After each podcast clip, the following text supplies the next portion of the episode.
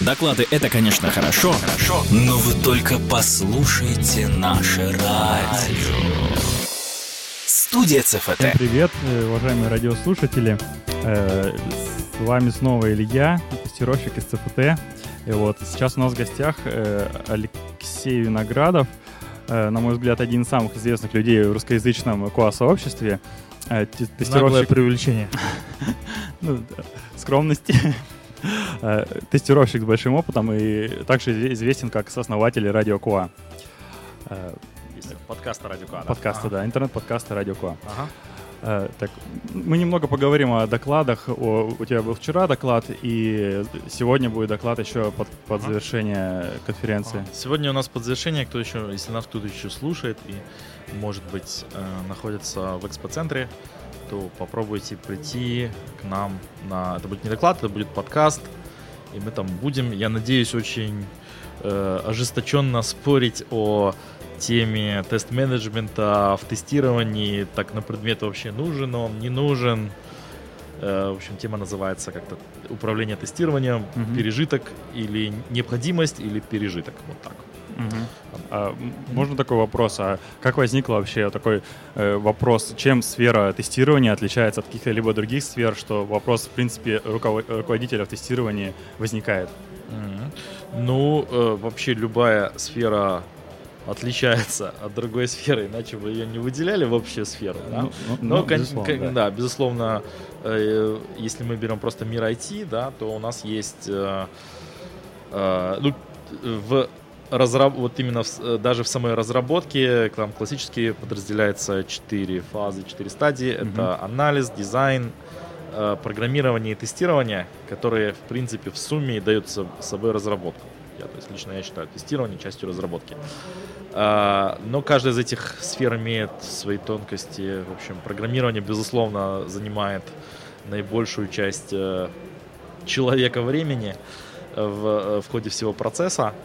А, Но э, тут, э, на мой взгляд, неправильно говорить о том, что она там, что эта часть самая главная, потому что э, все вот эти четыре части главные, без них, по сути дела, хорошего продукта не получается. И ну, сейчас как-то классически часто объединяют задачи э, дизайна. Это не имеется в виду дизайн, в смысле, как UI дизайн, веб-дизайн, Мгм. а э, дизайн и решения, то есть там, архитектура, вот такие Мгм. всякие вещи. Они э, часто объединяются с программированием в том смысле, что одни и те же люди решают эти проблемы. Вот, потом еще маленькая, следующая по размерам прослойка идет, это анализ, это есть там иногда специально, ну, тоже отдель- отдельная э, профессия, как бизнес-аналитик. Э, на некоторых проектах тоже пытаются как-то совмещать, вот. Э, и тестирование, безусловно, после программирования э, по затратам в среднем по больнице на втором месте. По трудозатратам, Да, по трудозатратам. На втором месте и играет, безусловно, очень важную роль. И тут, как правило, тестировщики сейчас все-таки люди именно профессии тестировщика, то есть э, не пытаются э, уж совсем эту профессию э, запихнуть тоже в программиста целиком. И Мгм. я считаю, это имеет смысл. Да, это частично касается темы вчерашнего доклада.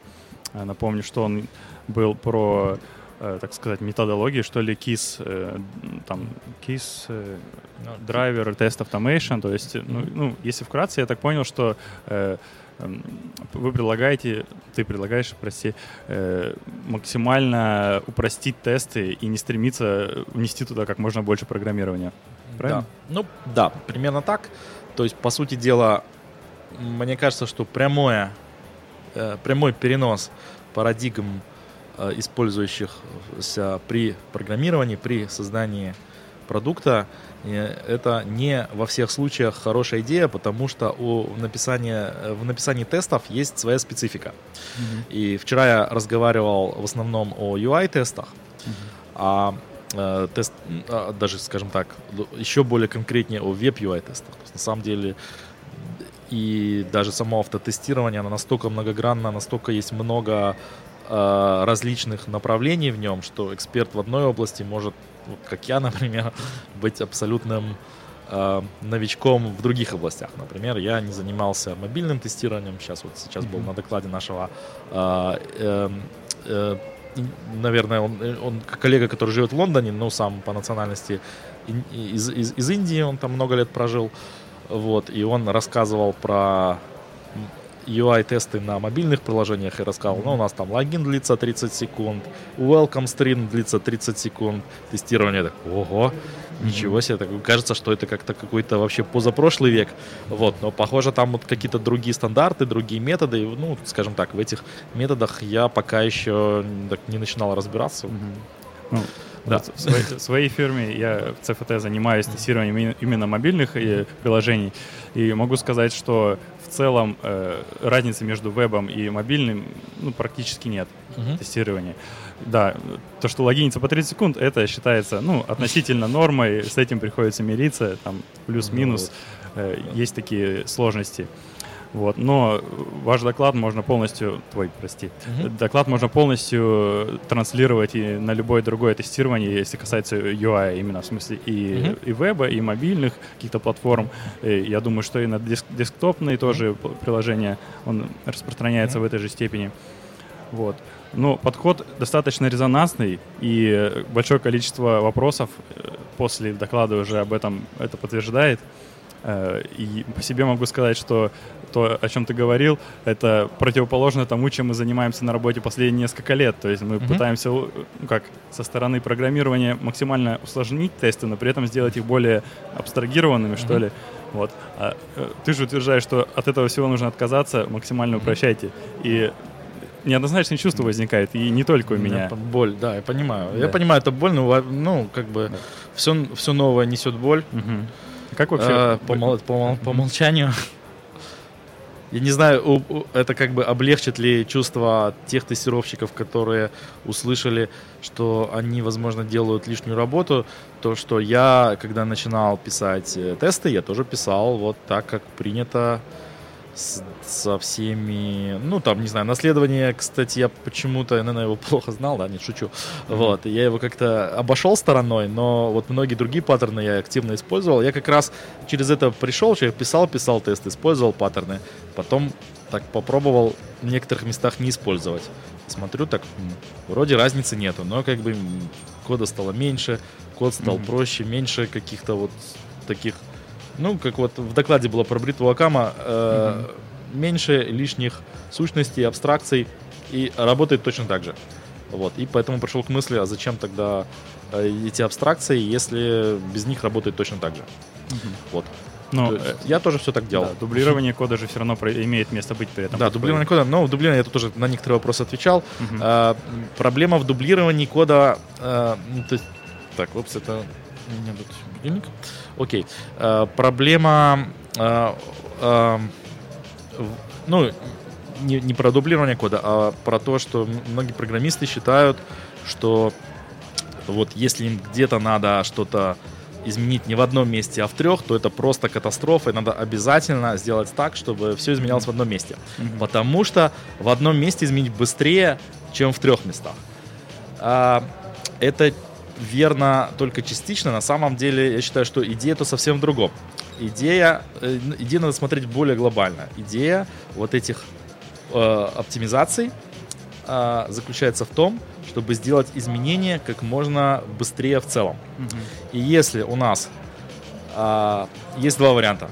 Один вариант быстро найти и изменить в трех местах, и второй вариант долго искать то одно место, в котором нужно изменить, и потом изменить в одном месте то вариант изменить в трех местах лучше, потому что э, он оптимирует глобальную цель, э, то есть быстрее изменять код, а не э, изменять в меньшем количестве э, мест. Нам же как бы не платят, и там наша, наша работа не оценивается по количеству э, там байтов кода, которые мы изменил. То есть дополнительного приза за то, что ты изменил код на э, 2 байта, а не на 20 байт, нету.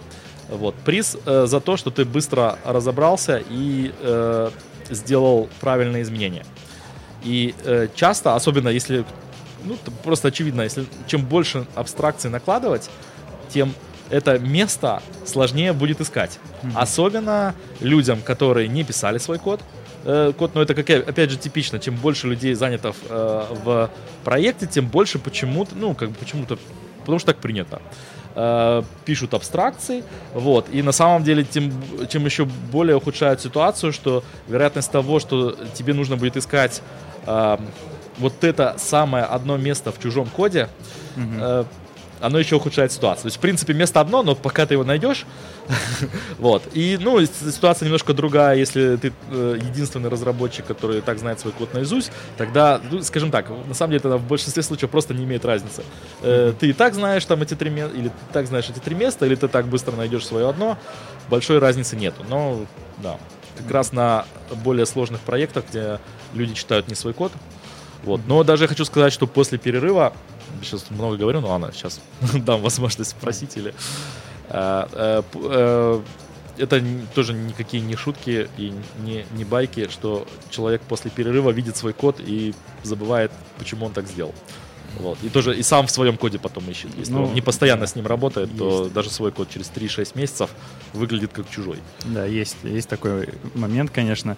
Но как же примеру, есть же определенные стандарты у программирования, там подходы к программированию, когда человек э, только входит в новый процесс автотестов, ну, к примеру, э, только устроился на работу, ему намного проще будет понять тот код, который построен на некоторых понятных всем принципам, uh-huh. всем программистам принципам и так далее, uh-huh. а не тем uh-huh. каких-то понятно простых, рабочих, uh-huh. но неочевидных для некоторых uh-huh. людей методах которые используются. Вот эта унификация, счастью, она теряется, угу. получается. Э, э, к счастью, вот если внимательно посмотреть те примеры, которые я давал, мы ни в каком примере, мы ни в одном из примере не заменяли более какую-то сложную конструкцию на другую, более простую, а мы как бы их вот обрезали. То есть, по сути дела, э, э, человек Э, скажем так, э, он, э, человек, когда ищет какую-то концепцию, она, то есть мы не поменяли одну концепцию на другую, а мы там, допустим, отказались от наследования. Мы не заменили наследование на какой-нибудь новый вариант композиции. Mm-hmm. Или мы не заменили композицию на какой-нибудь хитрый паттерн с аннотациями. Вот так что человек приходит и не понимает, как это работать. А мы, по сути дела, а, отказались и Э, значит, вот э, если там посмотреть, по сути дела, мы из 5-6 вариантов, как можно писать тесты, э, сократили это на 3 базовых, да, то есть, ну, я считаю, что с точностью наоборот, будет новичку тоже проще, если у него нету психологической границы, если он психологического барьера, если он не приходит с мыслью, так, тут обязательно должно быть наследование. А, ну, это, это точно, это точно проблемы, ну, барьеры, которые, которые человек сам строит себе в голове. Если тут нет наследования, то что-то не так, мне нужно найти наследование. Да? То есть ему ничего другого искать не надо, у него все сразу лежит э, угу. Как бы в коде напрямую. Угу. Да? Да. Вот угу. одну проблему хочу с вами обсудить еще, которая на, на своем примере столкнулся. Имелось э, там некоторое количество тестов, ну, допустим, 20. Угу. И впоследствии, когда они эволюционировали, разрастались, выяснилось, что некоторые авто, автотесты работают, ну, они были по вашему подходу, в принципе, ну, они достаточно mm-hmm. простые были тогда, mm-hmm. э, линейные, э, в силу специфики довольно длинные по продолжительности, mm-hmm. вот, и в какой-то момент выяснилось, что некоторые более новые тесты работают э, более стабильно в mm-hmm. этих местах, а в этих же самых местах старые mm-hmm. тесты работают более медленно. Mm-hmm. И вот, э, на мой взгляд, если придерживаться вашей методологии, вот этой mm-hmm. более простой, стремиться к простоте, то такая ситуация, она допустима, что какой-то код будет работать более стабильно, какой-то mm-hmm. менее стабильно. То есть мы его не переиспользуем, поэтому он плодится в двух сущностях, независимо друг от, от друга mm-hmm. хранится, и нет возможности понять, что вот он везде работает оптимальным образом, mm-hmm. максимально. Ну, в принципе, если опять же мы возвращаемся к принципам, да, то э, тестировочный код должен быть линейным. Да? Тут как раз тоже отличие mm-hmm. кода от э, э, тестов от кода э, э, ну там, допустим, основного софта, mm-hmm. что в хорошем тесте не должно быть никаких ифов, никаких циклов, вот mm-hmm. этого всего там быть не должно. Uh, и даже там те люди, которые докладывают, делают доклады про 100-500 паттернов, э, они тоже. То есть это, по-моему, тоже такая базовая вещь, про которую мало, мало кто и спорить будет, да? Мгм. То есть, в принципе, если я правильно понимаю ситуацию, я же, конечно, не видал тестов, поэтому что-то Мгм. особо конкретно не могу сказать, но э, похоже на то, что одни тесты просто написаны там, говоря, с меньшим количеством ошибок, чем другие тесты, Э, да? И так получилось, что те тесты, которые написаны с меньшим количеством, ну, каких-то методических неточностей оказались э, использовать паттерны, а другие без паттернов, да? Ну, в принципе, ну, да. Да. как бы, э, давайте писать прямолинейные тесты более хорошо, да, то есть мы же, это же как бы, ну, случайно, ну, на мой взгляд, это похоже на случайность. То есть это Да. не, не говорит о том, что паттерны спасли нас от ну, Мгм. то есть, может быть, спасли, но пока непон- непонятно почему. Почему именно паттерны привели к тому, что тесты стали стабильнее. Ну вот в нашем случае это был, к примеру, метод клик, э, Мгм. который изначально был ну, чисто кликом. Потом мы поняли, что ну, в силу специфики мобильных приложений нам недостаточно кликать, нам нужно дождаться, что он перешел на Мгм. следующий экран. И почему бы это не объединить вместе, к примеру, с, ну, объединить какой-то общий метод, который будет отслеживать, что он перешел на другой экран, на тот, который нам нужен. Это допустимо, да. Да. Это допустимо. Да, и вот э, в новых тестах мы уже использовали этот подход, в старых э, а, он Вот, по- вот. по-прежнему кликал, и из-за Да, каких-то там хороший. вейтингов Да. он падал. Это хороший, понятный пример. Да. А, на мой взгляд, тут вообще никакого противоречия нет. Эту вещь можно и нужно, а, как называется, оформлять паттерном, потому что а, в таком виде, ну, очевидно, что клик это базовая операция. Этот метод должен быть во фреймворке. То есть у нас, допустим, мы используем на наших тестах вебовских э, се- селенит, и, конечно же, в селениде там много чего напихано в самом внутри. А вот просто, когда мы его используем, то есть он сделан э, там, ну, я условно говорю, сложно для того, чтобы пользователи использовали его просто. То есть получается, что сам селенит это не продукт, это не тесты, а это как раз программный продукт, в котором там, может быть, там и циклы есть, и все что-то что есть, да. И он создан для того, чтобы мы могли прямолинейно написать тест. То есть у нас вот этот клик, проблема с кликом, допустим, э, не происходит, потому что э, вот как раз там вот этот код внутри спрятан. Поэтому если у вас там э, вот это ну, необходимо для клика, э, это как часть фреймворка, абсолютно допустимо Мгм. э, это делать там и с наследованием, чем, чем угодно, переписывание методов, да, для того, чтобы потом у вас был там свой кастомный клик, и можно Ну было да, да. писать его прямолинейно. Я считаю, что никого поручать нет, хороший пример. Ну, хорошо, да. нам тут говорят закругляться уже пора. Э, Намекают всяческим образом, поэтому спасибо вам большое, что Да. к нам пришли, Алексей. Спасибо за Да, вопросы. и приглашаем наших радиослушателей сегодня еще на доклад Алексея, если не на ошибаюсь. он- подкаст, то есть там будет Да, ну, да. дискуссия, мы Да, ждем зала участия. Да, там, может, помидоры кидать не надо, но э, возражать, спорить и свои какие-то аргументы приводить с удовольствием. То есть мы Мгм. там будем то вот рубиться про тест-менеджмент. Хорошо, я обязательно приду. А вам Спасибо. Спасибо, до свидания. До свидания. Студия. Студия ЦФТ. На волне высоких технологий. Студия ЦФТ. Студия, студия, студия ЦФТ. Вещаем без багов, но с фичами. Всем привет! Сейчас с вами Илья из ЦФТ, я занимаюсь тестированием, и вот в нашей радиорубке сейчас в гостях находится Алексей Чурбанов из Касперского. Э, Буквально полчаса назад он закончил со своим докладом «Как автоматизация помогает тестировать совместимость». Я на нем был. Отличный доклад. Э, Алексей Всем привет. А, только Чурбанов. А, Ну, так, Чурбанов. Ничего страшного. да. Клево, что понравилось, я рад. Вот. э, совместимость для меня вообще такая необычная сфера, особенно ее тестирование, особенно автоматизированное тестирование. Много вопросов было к тебе. Вот, наверное, э, у других зрителей тоже были вопросы. И э, давай начнем с того, что нас слушают люди, которые не на конференции находятся. Расскажи, э, что... Ну, Про что я по тестам, рассказывал? Да, про что ты рассказывал? Ну так, вкратце. Ну, я вкратце попробовал рассказать про один из подходов, который используется в лаборатории для автоматизации тестирования. Э, В частности, вот в нашей команде используется.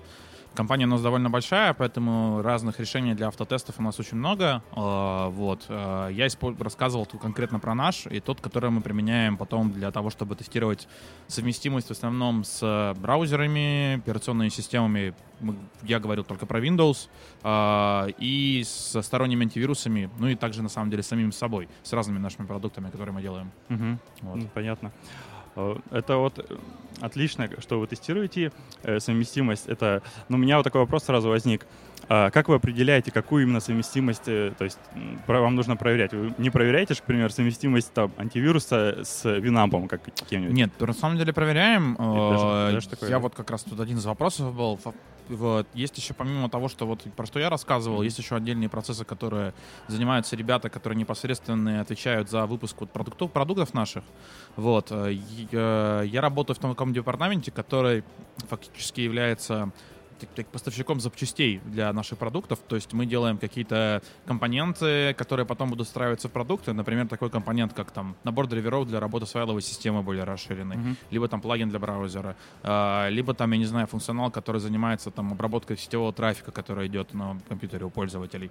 Соответственно, в наш скоп задач по тестированию выпадают э, с точки зрения совместимости именно те проблемы, которые чаще всего связаны именно с э, этим объемом вот, э, то есть там браузеры, винда и там получается вот какое-то определенное ПО.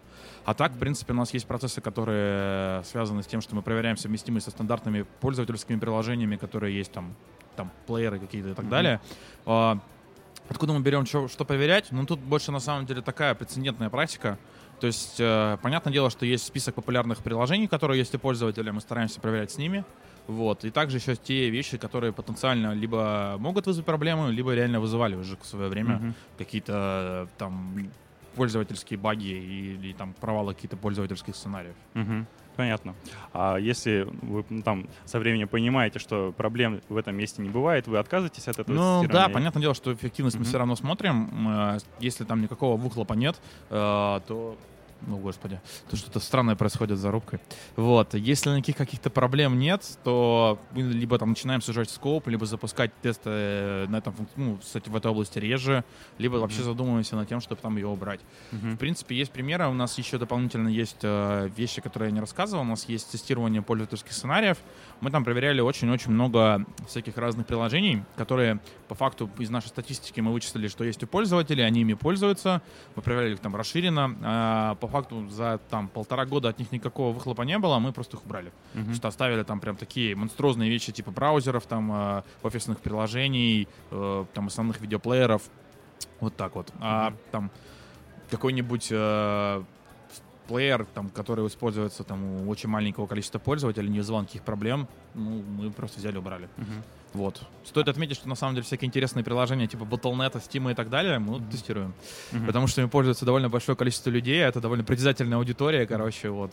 Это тоже автомати... автоматическое тестирование? Да-да-да, у нас там есть э, код, который позволяет там Battle.net установить на машину, ага. короче, там залогиниться в какой-то ага. учетке, потом проверить, что продукт его не разломал. А вот в качестве, ну, в рамках тестирования совместимости вы как-то проверяете производительность? То есть из, при переходе на какую-то версию новую снизилась она производительность? Или, или это у нас занимается процесс тестированием производительности немного отдельно идет. То есть есть mm-hmm. ребята, которые занимаются перформанс-тестированием, мы там целая большая команда. А, есть определенные метрики у нас, то, что когда мы обновляемся, не должно быть там снижение производительности больше, чем на какой-то там процент от того, что было, либо там это должно быть ожидаемо. Но вот совместимость, оно не особо завязано. Mm-hmm. Я думаю, по-моему, у них есть там какие-то пресеты относительно того, что не на голой машине все это не проверяют, а в каких-то окружениях. Но так как мы тестируем в основном все это дело на виртуальных машинах, там бесполезно мерить перформанс, потому что ты запускаешь э, на виртуалке, она там расположена на сервере, uh-huh. и ты, допустим, в зависимости от того, как у тебя тесты по виртуалкам раскидались, ты можешь на одном сервере запустить либо на всех 40 машинах и получить одну цифру. В следующий раз у тебя э, виртуалки оказались на другом сервере, на этом только 10, uh-huh. и сервер спокойно все тебе отдал, быстро все посчитал, и все там спокойно произошло. Поэтому как-то тут совершенно бесполезно. Тут ну, специальные стенды, специальное окружение. Mm-hmm. Вот это вот ну, отдельная да. тема для беседы. Там, я бы даже сказал, с другими людьми даже ну, больше. Да. Понятно. Спасибо. И еще вот ты рассказывал про, про то, что вы тестируете совместимость с другими антивирусами. Mm-hmm. То есть их установку, какие-то там взаимодействия антивирусов. А, а что насчет э, совместимости других антивирусов с вами? То есть вы же не можете повлиять на какие-то решение, если антивирус скажет, к примеру, что там Касперский вдруг стал э, ненадежным или что-то, какие-то там, ну, конфликты возникнут у двух приложений, в общем, вы на это повлиять В общем, там я пытался обозначить, что мы не со всеми прям антивирусами, не все наши продукты проверяем на совместимость с антисторонними какими-то вендорами. А у нас есть определенный набор продуктов, которые не являются антивирусами чисто краудными. Ну, я Вот, и получается, мы смотрим в основном с ними. Соответственно, mm-hmm. да, есть проблемы, что нас могут заблокировать по той простой причине, что там какой-нибудь э, сторонний вендор подумал, что драйвер, который используется, он одинаковый, как и там Internet Security, Мгм. в полноценном большом антивирусном продукте, так и в каком-то маленьком решении, которое там родительский контроль осуществляет, или там Мгм. вот э, для банкинга, допустим, решение у нас есть. Соответственно, он может детектировать этот драйвер, э, как-то там заблокировать нас и так далее. И именно как раз вот такие проблемы мы пытаемся отлавливать. А Мгм. дальше уже либо решать проблемы на своей стороне, если это за наш, за нас, там, мы там что-то Мгм. как-то не обработали, не подумали, что кто-то другой может быть установленный. Мы там попозже инжект, там, например, сделаем куда-нибудь. Либо коммуницируем со сторонними вендорами, вот, пишем им такие интересные письма, типа, ребята, смотрите, у нас есть тут продукт, он не антивирусный. У нас есть покупатели, которые пользуются и вами, и нами. Давайте мы будем там нормально мириться с друг с другом на одной машине, все хорошо. Мы не пытаемся там ваш трафик перехватить или вас выключить с этой системы. И как они идут навстречу? Есть успешные примеры, есть неуспешные примеры, где долго подвисает, но, например, там Иногда бывает просто со временем проходит, то есть иногда ребята нотифицируют, типа присылают билды в духе, смотрите, короче, вот мы приватную сборку сделали, посмотрите, понравилось или нет, мы типа зарелизим в следующем апдейте, допустим, Мгм. это дело. Либо просто ребята отвечают в духе, как бы, блин, ну клево, мы там планируем поправить, ну извините, понятно, с точки зрения приоритетов, они лучше Мгм. своих фич напилят, чем будут решать проблемы, которые, возможно, для них не является вообще проблемой по факту. Мгм. Ну тут уже по-разному бывает. Там, то есть что-то мы вычеркиваем из скопа, потом на сайте пишем, что раньше мы были совместимы с этим вендором, а теперь нет. По по простой причине, что Мгм. вот ты поставил, а у тебя там браузеры перестанут все работать, а, ну это как-то грустно будет, Ну да. чтобы хоть как-то пользователь э, был предупрежден. Плюс дополнительно у нас вообще есть функционал, что если ты устанавливаешь, например, там антивирусный продукт наш полноценный, он проверяет, что за софт у тебя на машине установлен, и там есть список несовместимого софта, он намекает, что типа вот тут там Avast установлен или что-то еще, и либо ты как бы там либо шашечки, либо ехать, выбирай, Мгм. что, с чем мы будем работать, потому что тебе никто не гарантирует ситуацию, что у тебя там три антивируса на машине будет установлено, и все это будет работать. Мгм. Вот. Понятно. Так, еще интересный слайд был о том, как вы тестируете э, установку до чужих антивирусов, когда у вас нет доступа там, до Мгм. каких-то методов, и вы там скроллите, там кла- Да, клавиши картинки эмулируете, кликаем. да, да, да, да. Картинки кли- кликаете. Э, Насколько сложно поддерживать такие решения? Мне кажется, это вот основная боль, когда, особенно Да. по скриншотам, это Да, да, да. очень Ну, нестабильно. Мы там стараемся все делать так, чтобы это было относительно гибко, в духе не просто там простыня кода, да, там как-то они сгруппированы по методам, типа там есть класс, который регистрирует там а, лицензии, есть класс, который настройки делает. Соответственно, если изменения в каком-то в одном месте были, мы там его как-то инкапсулируем, сделаем так, чтобы мы типа в одном месте поменяли и, все такое. Плюс у ребят, которые делают принципе, как у наших продуктов, они, в принципе, тоже связаны с одной кодовой базой, там какие-то элементы интерфейса одинаковые. Если мы хотим проверить там с разными продуктами от Avast, у нас есть переиспользование кода, потому что э, у вас там есть несколько разных редакций, там премьер там какой-нибудь или там с Internet Security, и они очень похожи по UI. Мгм. Ну, для них или каждого не надо писать свой код. Мы там написали какой-то общий дженерик и там в качестве там параметризовали, возможно, его как-то.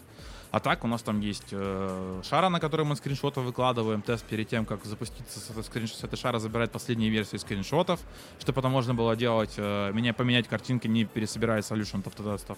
И там ищем как-то кнопки, пытаемся завязаться на те элементы, которые поменяются редко. Ну, такие стандартные вещи, я думаю, свойственны всем тем ребятам, которые занимаются задачами, связанными с тестированием UI. -ным, Прям. Мгм. как-то надо стараться быть гибче и это быть да, готовым к изменениям, к тому, что ты тот код написал, он на века.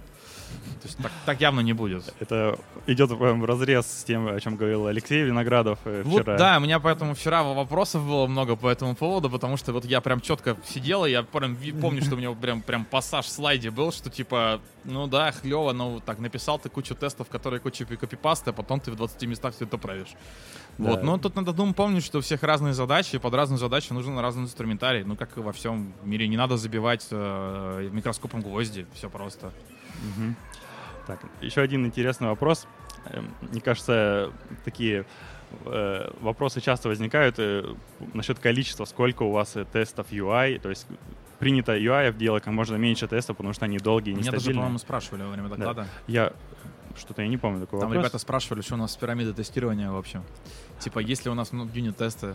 Вот. А, ну юнит-тесты понятно. Вот по, по UI-тестам сколько их у вас, ну, примерно? То есть без Я учета- не могу оценить, потому что компания очень большая, есть Нет, разные ну, ребята. Вот если говорить про нас, Да, по то про совместимость мы там закрываем для разных сценариев разным набором автотестов.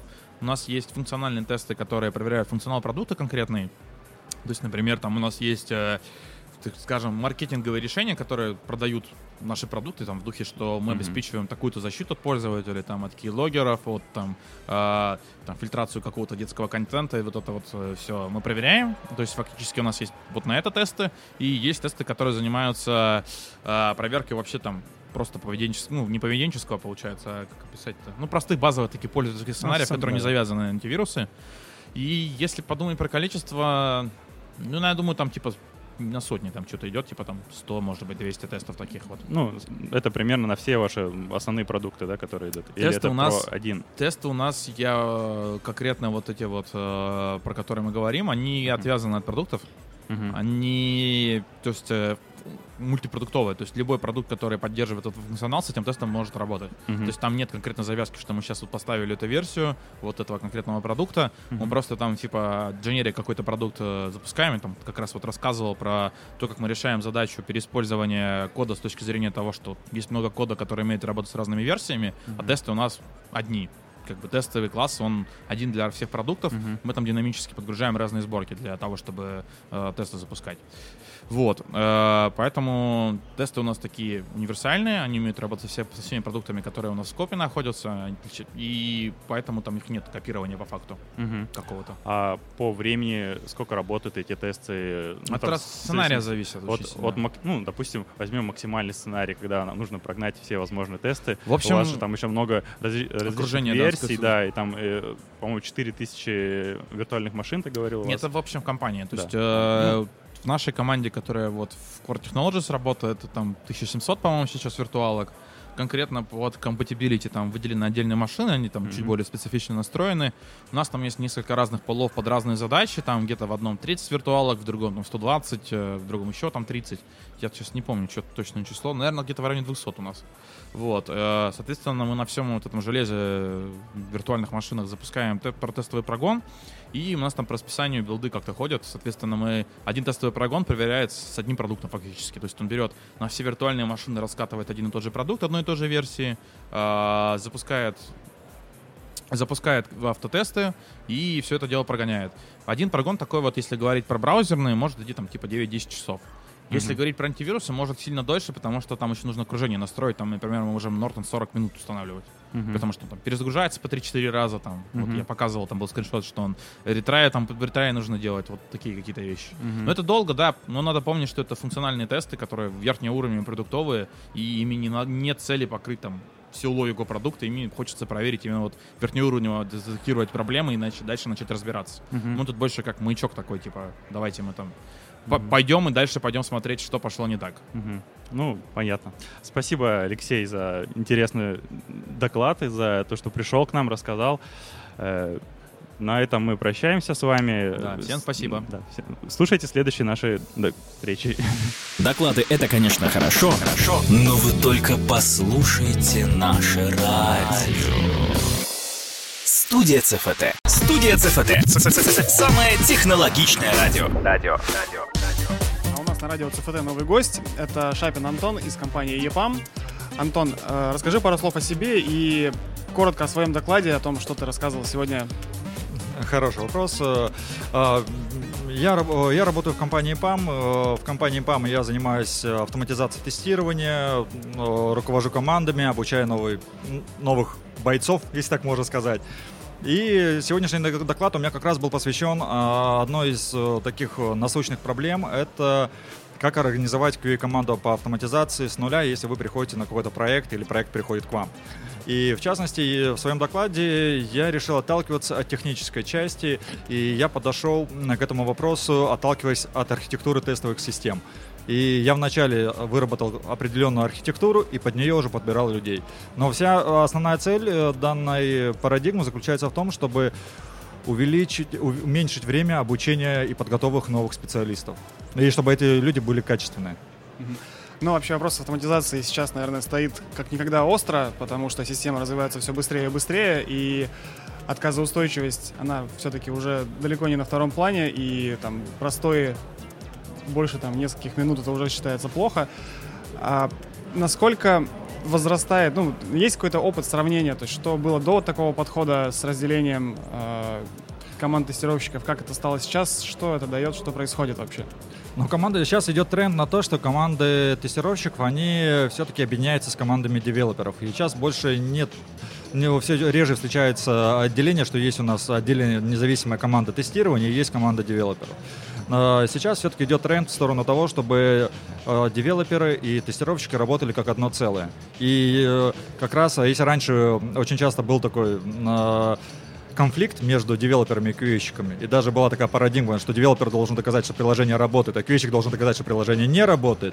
То сейчас команды нацелены на то, чтобы доставить в кратчайшие сроки э, наиболее качественный продукт. А для этого девелоперы, тестировщики, аналитики и все люди, участвующие в проекте, должны работать как единый механизм. И данная практика сейчас э, показывает э, достаточно хорошие результаты, и вы даже можете услышать на конференциях, о, на докладах на нынешней конференции, что так или иначе во всех докладах прослеживается данная мысль. Угу. К сожалению, не во всех компаниях это сейчас еще применяется, но потихонечку мы идем степ-бай-степ именно вот к таким вот фичи-командам. А еще вот я слышал, ну, вернее, даже встречал такой подход, когда есть команда, которая занимается чисто автоматизацией, а есть команда, ну, таких, я не знаю, землекопов, которые вот просто придумывают кейсы, придумывают их на бумаге, там где-то как-то вот ну, совершенно никак не автоматизировано. И, ну, вот с перв... на первый взгляд минусы очевидны. Но может ли такой подход работать, когда у нас есть какие-то отдельные ручные тестировщики, которые только пишут кейсы, а есть люди отдельно от, оторванные от них, которые пишут тесты? А, ну, ситуации бывают разные, проекты бывают разные, потому что вот э, тот кейс, который ты сейчас привел, uh-huh. он, в принципе, может, имеет место быть э, на проектах, когда, да, действительно, мы не могли найти достаточно квалифицированных специалистов по автоматизированному тестированию. Но у нас есть, допустим, сильные э, ручные тестировщики, которые знают область тестирования, знают, как надо проверять, и поэтому они могут писать именно тест-кейсы, а программисты их имплементировать. Mm-hmm. Такой кейс имеет место быть, потому что, говорю, ситуация на рынке, она достаточно неоднозначна, и зачастую очень сложно найти именно хороших специалистов по автоматизации тестирования. Ну, в принципе, я думаю, как и девелоперов. Но, ну, в, то, но в то же время э, получается так, что в идеале, конечно, все-таки тесты должны писать тестировщики. Mm-hmm. Ну, то есть получается, что при дефиците кадров, при дефиците квалифицированных специалистов именно в автоматизации такой подход может сработать, но стоит ли от него уходить и как-то все-таки переводить? Все в зависимости от проекта, в зависимости от ситуации. Есть команды, которые вообще живут без э, отдельных людей, занимающихся автоматизации тестирования. Есть также компании, которые, насколько я знаю, находятся в Екатеринбурге, которые разрабатывают онлайн-бухгалтерию, и у них подход тоже очень интересный. Они говорят так, что э, программист должен отвечать за те фичи, которые он сделал. Ему платят за фичи, а не за строчки кода. И, соответственно, на... они очень уважительно относятся к тестировщикам. Они говорят, тестировщики у нас в первую очередь это аналитики. Это люди, которые пытается, ну, если так сказать, играть в Нострадамуса и предсказать действия пользователей. А в онлайн-бухгалтерии, если мы с вами э, разберемся, то это действительно космический корабль. По большому а, счету, да. И программист, когда он пишет э, новые тулзы, они пишут тесты с использованием Selenium, а они это все, они базовые кейсы, базовые функциональность, они делают это все своими силами. Но у них мотивация. Мы делаем базовые тесты, а наши тестировщики э, должны выработать хитрые юзер-кейсы, которые не очень понятны. Потому что эти люди именно анализируют поведение пользователя, они понимают различные ситуации, которые могут быть, и они именно проверяют, как их приложение работает в данных конкретных случаях. Это очень важный момент.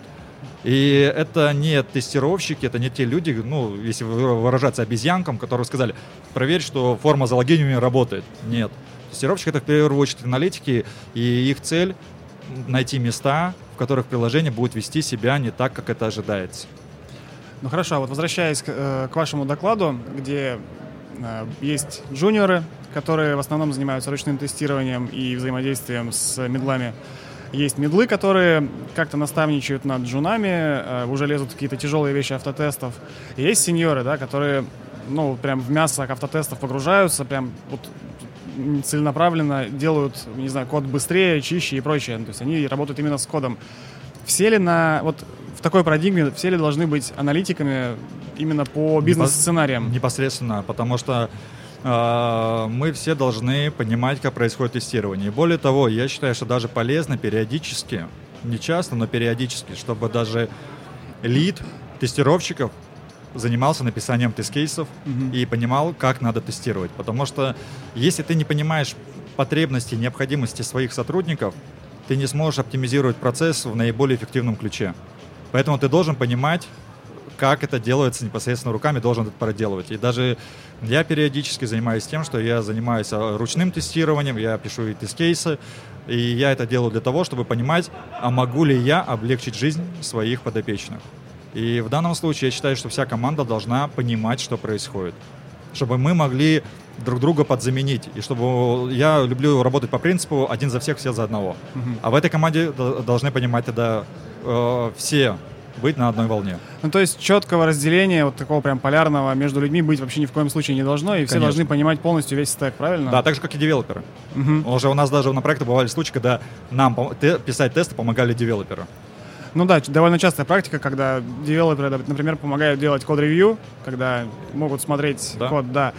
И ну, вот следующий вопрос такой. Я с недавнего времени э, начал заниматься, я начал участвовать в подборе тестировщиков, э, команда растет, нужны новые люди. И часто возникает такой вопрос. Вот есть тестировщик, он хочет заниматься автоматизацией, он вроде толковый ручной тестировщик, и вот такое пограничное значение, то есть непонятно. Вроде если он хочет заниматься автоматизацией, наверное, стоит его, может быть, сразу ближе к медлам за- забирать, но с другой стороны скиллов еще нет. И вот как такие пограничные ситуации разруливать? Как понимать вообще, способен ли человек, как будет ли он работать так, как он хочет? Да, интересный вопрос. И у нас, например, в ИПАМе у нас разработан э, целый ряд мер по обучению таких специалистов. Э, Например, я просто расскажу на примере нашей компании, что у нас есть э, программы по внутренним лабораториям. У нас есть определенные курсы по обучению автоматизации другим дисциплинам. Именно внутри компании есть определенные внутренние курсы. Но более того, если хочется понять, насколько человек готов или не готов, или он может быть готов только на словах, Мгм. то в данном случае коллеги могут э, из автоматизации, например, дать определенные технические задания этому человеку и проверить, насколько он будет в них ковыряться. Если же человек показывает, что да, действительно, я хочу, глаза горят, он это делает, то дальше можно, например, э, задействовать программу менторинга, когда к человеку прикрепляется э, более опытный товарищ, сам джуниор просматривает лекции, видеоматериалы, которые дает ему ментор, и дальше в конце вот цикла этого менторинга происходит итоговая аттестация и смотрится, какой был прогресс за проведенный, ну, допустим, пол- полтора-два месяца. Мгм. А во всем этом процессе участвует ну, только ментор, там, ведущий специалист там, по тестированию или какой-то больший круг людей? Больше смотрит? круг людей. У нас есть специальное подразделение, которое отвечает за развитие э, специалистов компании ИПАМ. Э, Внутри компании ИПАМ достаточно много обучающих материалов именно на внутренних ресурсах. Мгм. И более того, у нас есть э, целые циклы лекций, записанные под каждую тематику. И вообще даже процесс менторинга, он идет следующим образом. Тот человек, который учится, он просматривает видео, он выполняет домашнее задание, э, он показывает это своему ментору. Ментор, в свою очередь, делает, ну, проводит, можно сказать так, код-ревью и, э, объясн- и отвечает на вопросы данного человека, потому что, ну, из видео не всегда бывает все понятно, иногда бывает теория, а практика это немножко может отли- отличаться, и ментор именно дает с точки зрения практики.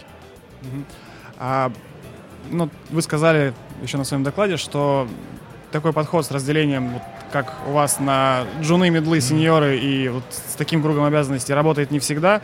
В каких ситуациях это точно может не сработать? Ну, во-первых, все в зависимости от людей, какая команда э, собралась. Люди бывают разные, и э, здесь есть, конечно, когда мы создаем QA-команду, я обозначил только одни из важных факторов, но на самом деле под капотом, под айсбергом там скрывается еще гораздо ворох проблем, которые просто нет времени освещать. Но если так говорить, то по факту на некоторых проектах люди тоже есть разные. Некоторые готовы работать на словах. Есть, бывает, что люди, ну, просто психологически, они не, ну, не могут они ужиться друг с другом. Ну, тоже такое бывает. Либо команда бывает очень маленькая. Ну, здесь э, подводных камней может быть еще очень много. Ну, то есть это больше такой человеческий фактор, нежели технический. Да. Мгм. Потому что с точки зрения технической, причем без разницы, я предоставлял только свой опыт, как это у меня получилось. И это не значит, что он будет работать для всех.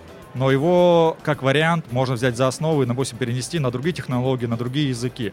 Но ключевым э, моментом э, является следующее, что каждый член команды должен понимать, за что он ответственен. И четко это понимать. Также каждый член команды должен понимать, если мы говорим про автоматические тесты, что если я добавляю тест, на который, ну, у меня ничего нету в тестовой системе, какие шаги я должен сделать. То бишь я сделал, должен сделать один, два, три, четыре. Если это понимание есть, э, значит, э, в принципе, уже достаточно успех близок. Но, как бы, exception ситуации случается всегда и везде, поэтому надо быть просто к ним готовым. Но тоже еще понравился пример про Джуна, который э, там за сколько за два месяца, да, вы говорили, э, вырос до мидла и вот как такое вообще возможно? Но здесь надо немножко оговориться, поставить э, начальные условия. А, Данный, э, это не один джун, таких людей было несколько, но когда они приходили на стажировку, это люди, которые прошли некие а, две лаборатории по обучению так называемые ВИПами, просто есть лаборатории для внешних сотрудников, для внешних студентов, э, людей, просто которые хотят начать. И в данном случае это значит, что человек ко мне пришел, у него было как минимум базовое знание языка программирования, у него было базовое знание тестирования, а, он понимал, в принципе, в общих чертах, что это такое как с этим работать. А, И это вот с этими базовыми знаниями он ко мне пришел. А я дальше ему показывал, как это работает на практике и какие есть э, очень э, какие есть подводные камни, как их обходить. И я человека тренировал. Но здесь все зависит от человека, потому что вот людьми, с которыми я работал, эти люди, они действительно хотели не на словах, и они очень много материала изучали сами собой. И, соответственно, они задавали мне вопросы, а это показатель того, что человек разбирается. И, соответственно, я только за поделиться своим опытом. Потому что мне очень нравится работать именно в компании, в команде сильных специалистов.